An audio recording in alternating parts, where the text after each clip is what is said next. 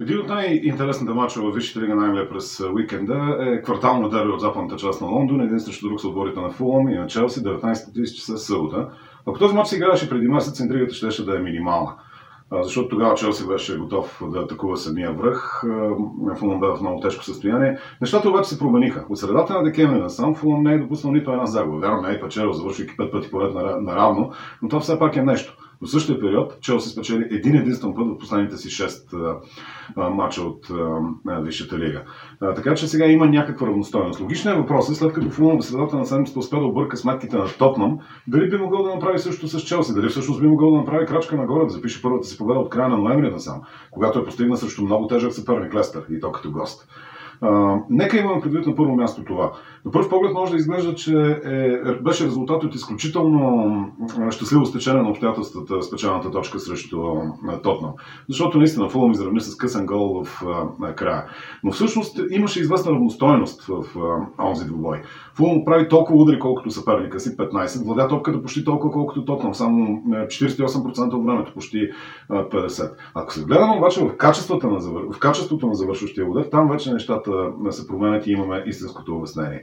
Най-по-големият процент от тези 15 удари бяха блокирани. Само една четвърт от тях приблизително бяха а, точни. Обективно погледнато Фулъм показва дух, показва прогрес. Но нещото, което продължава да му липсва е истинско качество. И в един такъв двубой срещу Челси ми се струва, че а, това нещо ще се проличи. То можеше да се проличи и срещу Тотнам. Тотнам пропусна страхотни положения. Всъщност трябваше да е победител в а, тази среща.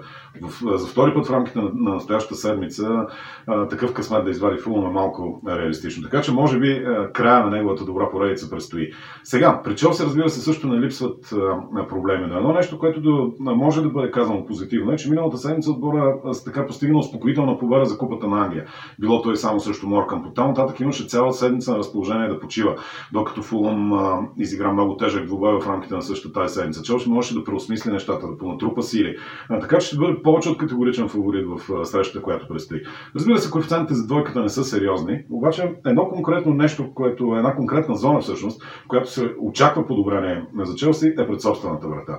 Когато през есента дойдоха Едуар Менди, когато дойде Тиаго Силва, изглеждаше, че проблемите в отбрана са решени тогава. Сега вече не изглежда така, след като отборът запази вратата си суха само веднъж в 7 мача.